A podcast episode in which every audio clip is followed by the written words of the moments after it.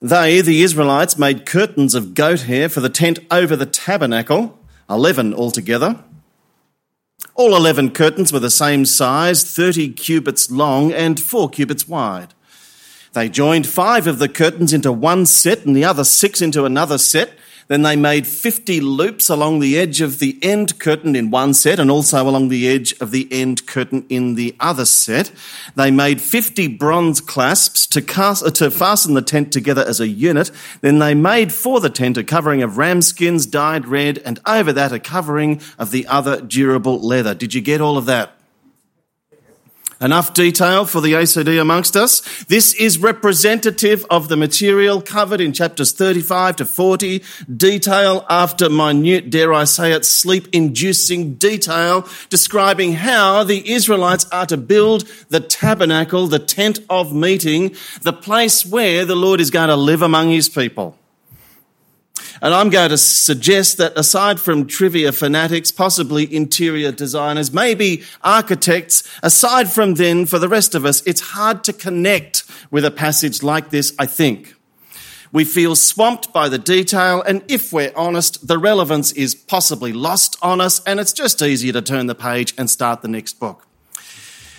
However, I think we might agree, at least broadly, this is important because it's God's word, but I think we can also agree that passages like this are unlikely to feature as memory verses anytime soon. And that's partly why in the original preaching program, I was going to finish our Exodus, uh, our Exodus series last week.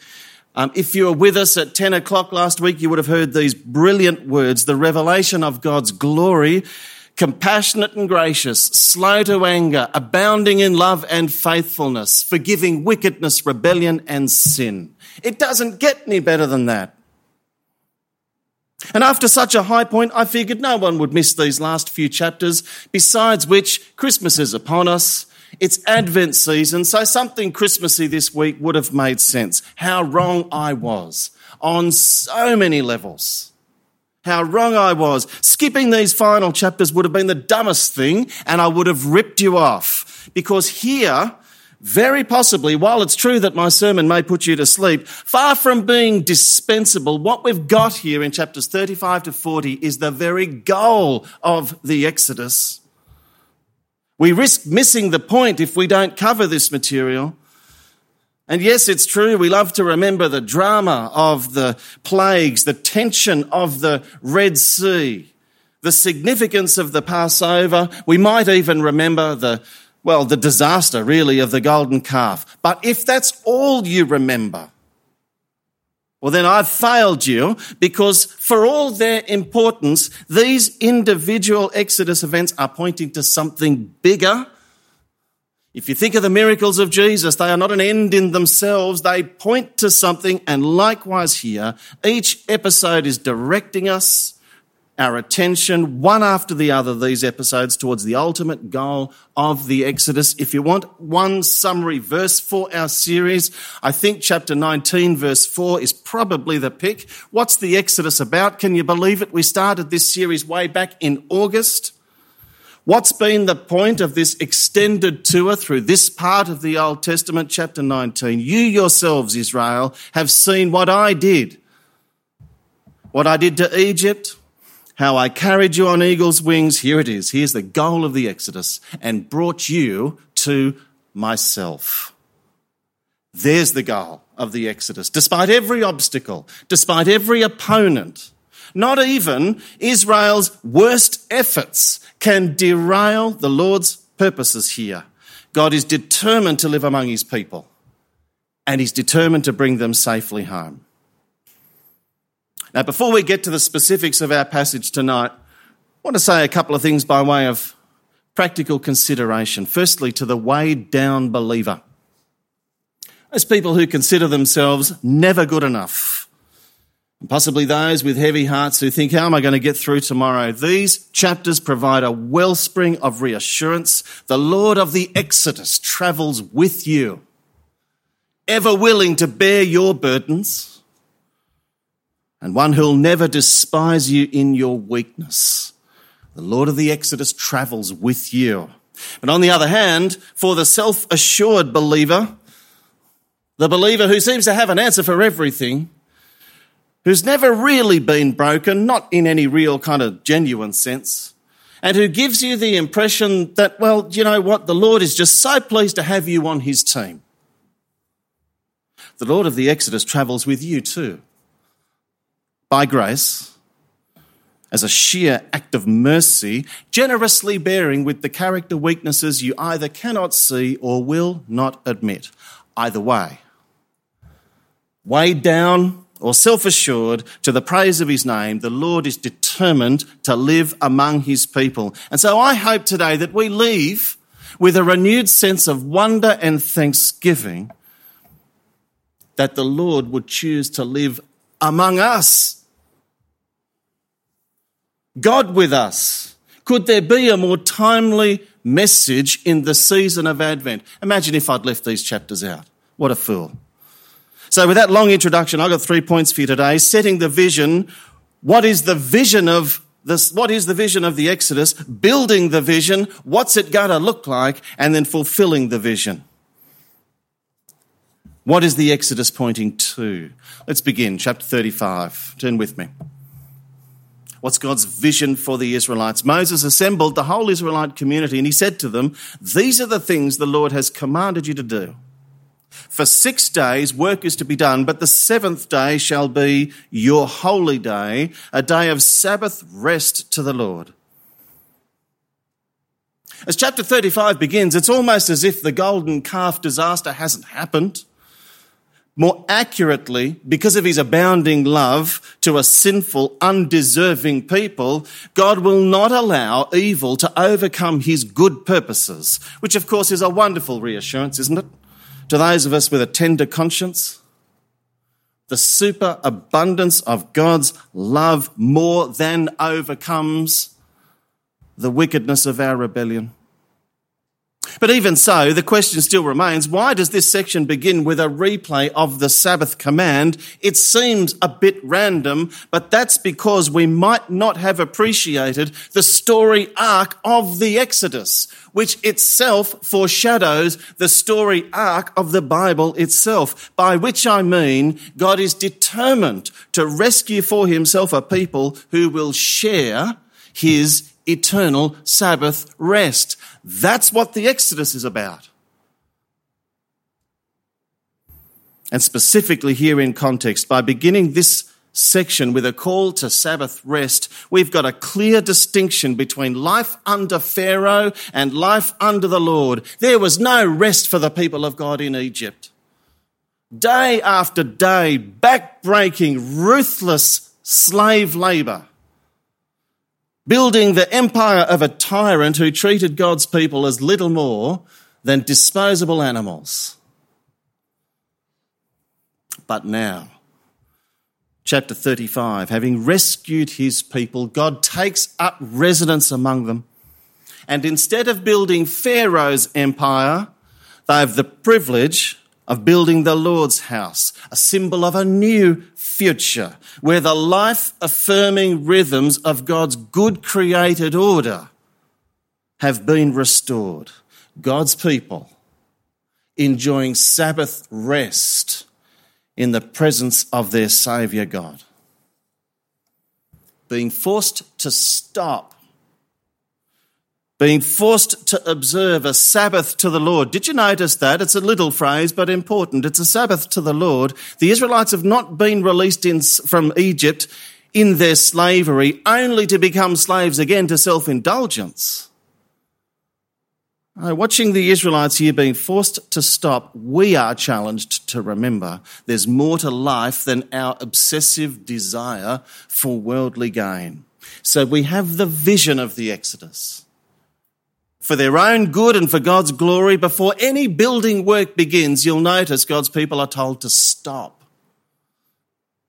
They are commanded to rest. God's people enjoying Sabbath rest in the presence of their Saviour God. Here is the vision of the Exodus. But there is building work to be done. We've heard that read already. Now, uh, look, I'm aware there are some very handy people in the room here tonight, people that can seemingly do anything with their hands. I'm not one of them. I feel like a hero if I can successfully build IKEA furniture. That's just me. But there must have been some very talented people amongst the Israelites, men and women. And they're about to embark on a very highly detailed, intricate building project. And while we can get lost in the detail, the critical point it's there in verse 5, which I think sets the tone for all that comes after. Let's take a run up from verse 4. What's it going to take to build the vision of the Exodus?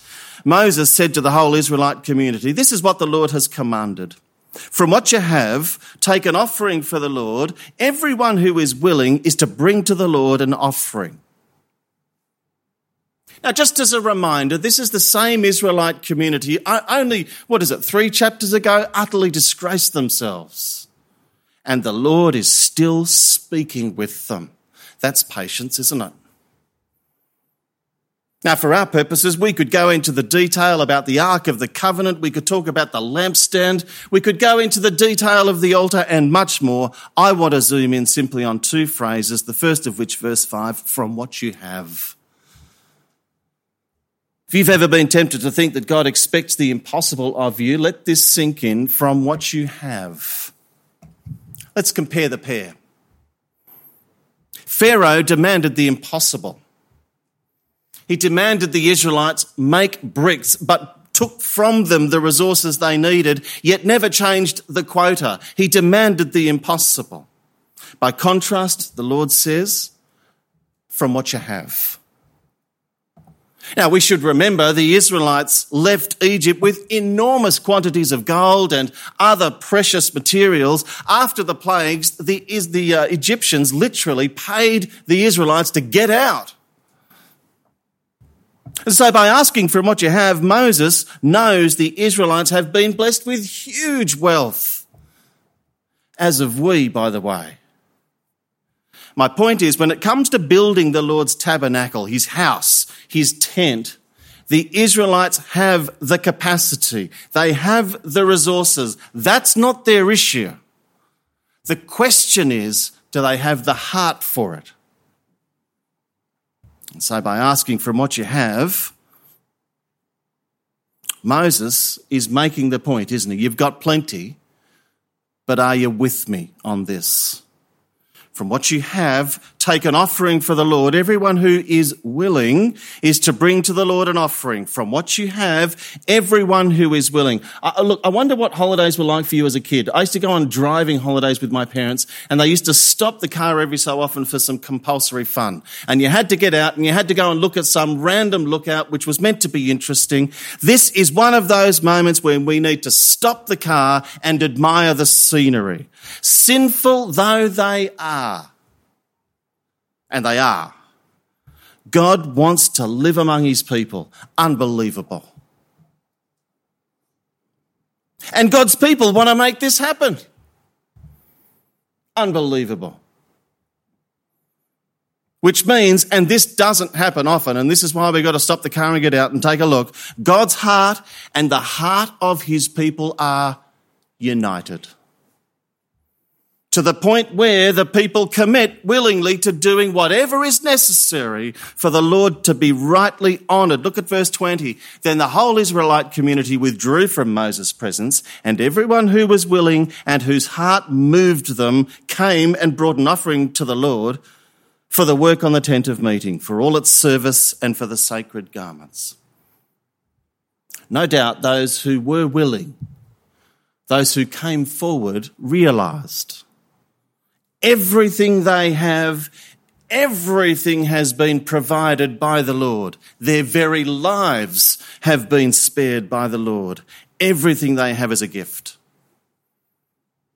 Strange then how we so easily congratulate ourselves, taking pride in our own strength, our good decisions, our ingenuity, our capacity for hard work, forgetting that everything we have is a gift from our generous Father.